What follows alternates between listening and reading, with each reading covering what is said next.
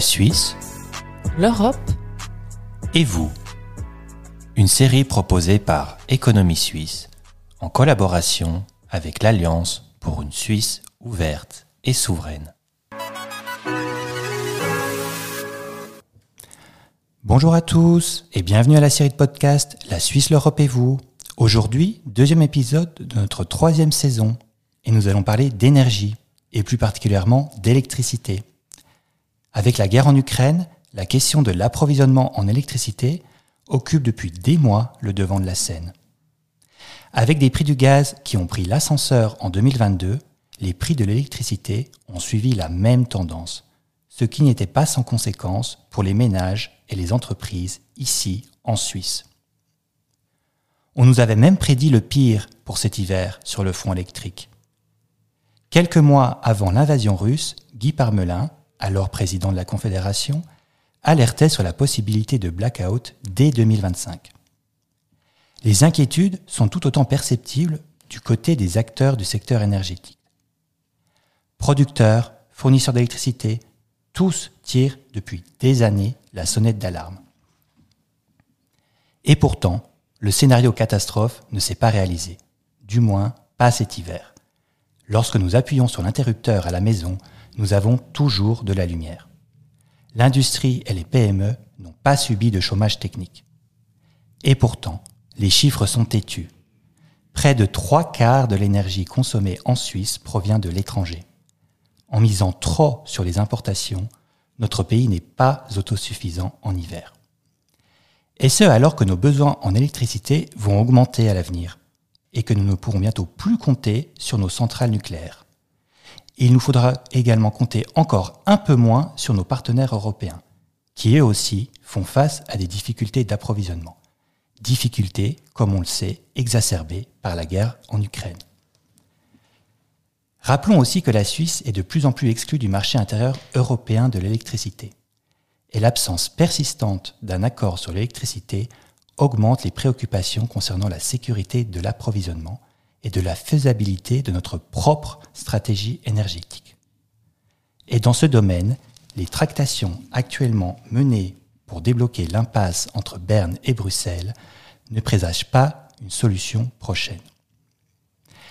Avec nous pour parler de ces questions, nous avons le plaisir de recevoir un spécialiste des questions énergétiques, Dominique Rochat, responsable de projet chez Économie Suisse. Dominique, bonjour et bienvenue. Bonjour. Alors, première question à vous, Dominique, avant de rentrer dans le vif du sujet concernant la consommation électrique. On nous parle de l'importance de réduire notre consommation d'énergie, mais dans les faits, nous sommes toujours plus équipés d'appareils électriques hyper connectés. N'y a-t-il pas là un paradoxe ? Le développement des énergies renouvelables pourra-t-il suffire à combler les pénuries d'électricité ? Alors, tout d'abord, j'aimerais commencer par une bonne nouvelle. C'est vrai que nous sommes de plus en plus consommateurs de produits fonctionnant à l'électricité, mais si on regarde ce qui s'est passé ces dernières années, la consommation en Suisse, elle est stable. Donc on a réussi à quand même devenir plus efficace et c'est une voie qui est tout à fait louable, souhaitable, d'utiliser beaucoup mieux l'énergie dont on a besoin. Parce qu'on a vu avec la guerre entre la Russie et l'Ukraine que l'énergie, c'est pas quelque chose qui tombe du ciel. On y était habitué, mais c'est vraiment absolument stratégique d'avoir de l'énergie et on doit vraiment faire attention à notre consommation et s'améliorer dans ce domaine. Cela dit, est-ce que les énergies renouvelables arriveront à combler notre soif d'électricité? C'est en tout cas la voie que la Suisse a choisie. Le peuple a voté en 2017 une nouvelle loi sur l'approvisionnement électrique. On sait que cette loi ne permet pas, par exemple, de reconstruire des centrales nucléaires. Donc forcément, dans ces conditions, il n'y a pas beaucoup de choix. Soit on développe les énergies renouvelables chez nous, ou alors l'autre possibilité également qu'on a, c'est d'importer de l'électricité de nos voisins européens. Alors, est-ce qu'on va y arriver ? C'est une question cruciale. Pour l'instant, disons que le rythme de développement des énergies renouvelables en Suisse est trop faible et il faut vraiment qu'on appuie sur l'accélérateur si on veut relever ce défi. Merci Dominique pour ce point de situation très clair. Alors pour en revenir au thème du jour qui porte, je le rappelle, sur la pertinence d'un accord sectoriel sur l'électricité avec l'Union européenne, une question assez directe en somme, et si vous me le permettez, mais pensez-vous que la situation de tension que nous connaissons en hiver en matière d'approvisionnement énergétique, elle aurait été différente si la Suisse et l'Union européenne avaient conclu un accord bilatéral sur l'électricité ? Alors, la réponse, elle est claire, c'est non. C'est non parce que la Suisse et l'Europe, du point de vue électrique, forment pratiquement un seul territoire. Là, on est vraiment pleinement intégré de facto, puisqu'on est au centre de l'Europe. On a beaucoup de liaisons qui passent par la Suisse. Et donc là, ça aurait rien changé. Comme vous le savez, cet hiver, la situation a été tendue parce que la France avait des problèmes avec ses centrales nucléaires, parce que l'Allemagne doit beaucoup se baser sur le gaz pour s'alimenter en hiver, et puis le gaz, on n'était pas sûr d'en avoir assez. Donc là, un accord avec l'Europe n'aurait pas amélioré vraiment la situation. En revanche, à l'avenir, c'est un point très important d'avoir des relations des possibilités d'importation d'électricité européenne qui soient beaucoup plus sûres que ce qu'elles sont actuellement. D'accord, merci. Donc même, si je comprends bien, même sans accord cadre ou accord sur l'électricité, nous devons composer avec nos voisins européens. Alors, quelle forme prend cette coopération actuellement ? Alors, la Suisse, comme je le disais, elle est extrêmement reliée à ses voisins européens du point de vue électrique. Et par exemple, l'Italie dépend vraiment des liaisons qui passent par la Suisse, parce que l'Italie est en déficit chronique d'électricité, a tout le temps besoin d'apporter notamment d'Allemagne, et ça passe par la Suisse. Donc c'est une collaboration qui s'est créée au fil des années, depuis même très longtemps. Et au point de vue technique, ça fonctionne extrêmement bien. Cette collaboration, elle n'est pas à sens unique. On importe de l'électricité européenne, surtout en hiver, mais aussi on est capable, avec nos centrales hydroélectriques, de fournir de l'électricité en Europe aux pays qui en manquent. Et c'est vraiment très important. L'électricité, plus les sources de production sont diversifiés, que ce soit du point de vue technique ou géographique, et plus le système est solide. Donc si je comprends bien, c'est un peu un partenariat qui est assez sûr, ou est-ce qu'on doit ou on devrait nous inquiéter ? Alors c'est un partenariat qui fonctionne très bien sur le plan technique, mais il y a un petit grain de sable, ou même un gros grain de sable politique qui est apparu. C'est qu'à partir de 2025, les pays européens vont réserver l'essentiel de des capacités de leur réseau à leurs échanges internes. Et là, très clairement, dans très peu d'années, la Suisse risque d'être exclue de plus en plus de ce système. C'est déjà en cours, hein. Les Européens coupent les ponts électriques avec la Suisse, et ça, c'est un point qui doit nous inquiéter, parce que de l'électricité européenne, on en a besoin en hiver. En hiver, nous ne couvrons pas nous-mêmes nos besoins, donc il faut impérativement pouvoir aller chercher de l'électricité ailleurs.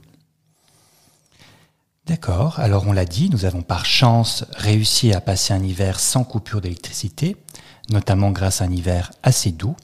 Mais étant donné la situation sur le plan de la consommation, de la géopolitique et de nos relations avec l'UE, doit-on envisager à nouveau un scénario catastrophe l'hiver prochain ?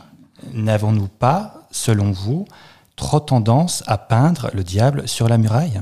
Alors c'est vrai que cette année, il ne s'est rien passé, principalement, vous l'avez dit, à cause d'un climat qui était tout à fait doux, en tout cas en moyenne en Europe.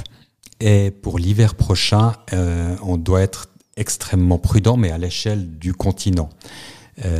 Pourquoi ? Parce que comme je le disais, l'Allemagne notamment a besoin de beaucoup de gaz pour pouvoir s'alimenter en électricité en Europe. Ils produisent de l'électricité une partie de l'électricité avec des centrales à gaz, et il faudra que ce gaz arrive d'une manière ou d'une autre, et il n'arrivera plus de Russie, ça c'est clair.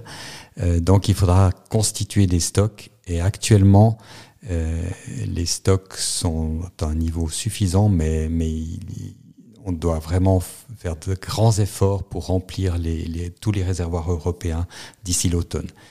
Et puis l'autre point d'interrogation, c'est toujours l'état du parc nucléaire français. Cet hiver passé, enfin l'hiver qu'on vient de vivre, la France avait particulièrement peu de centrales qui fonctionnaient.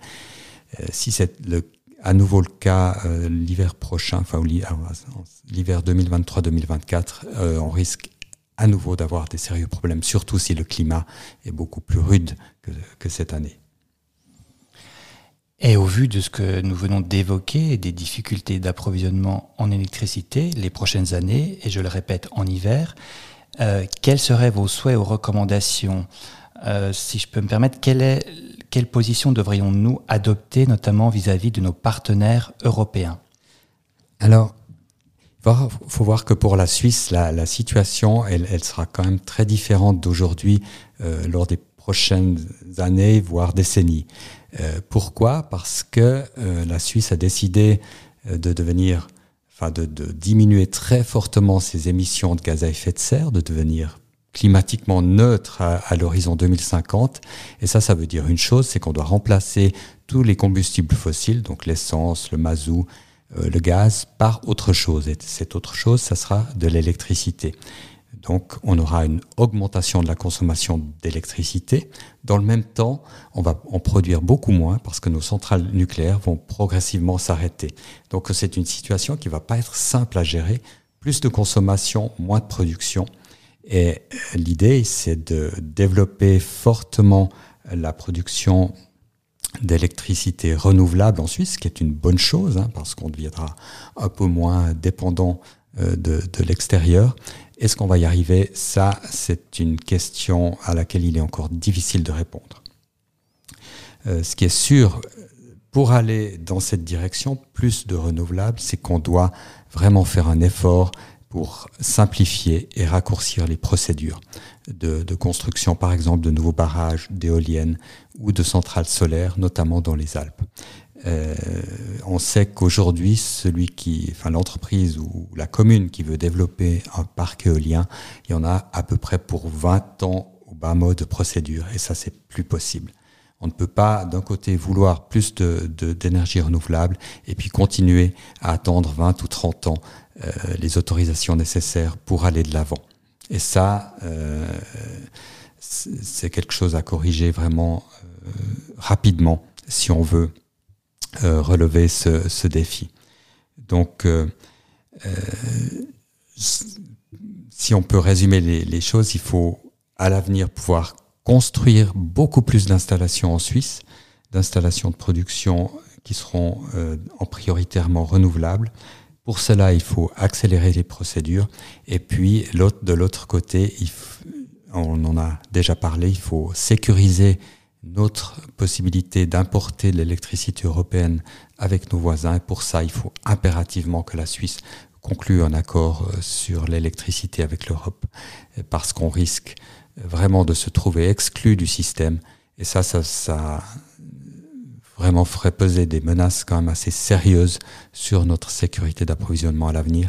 Alors, c'est très important pour les entreprises, évidemment, notamment l'industrie, mais aussi pour chacun d'entre nous, parce qu'on sait que l'électricité est un peu la base de notre vie.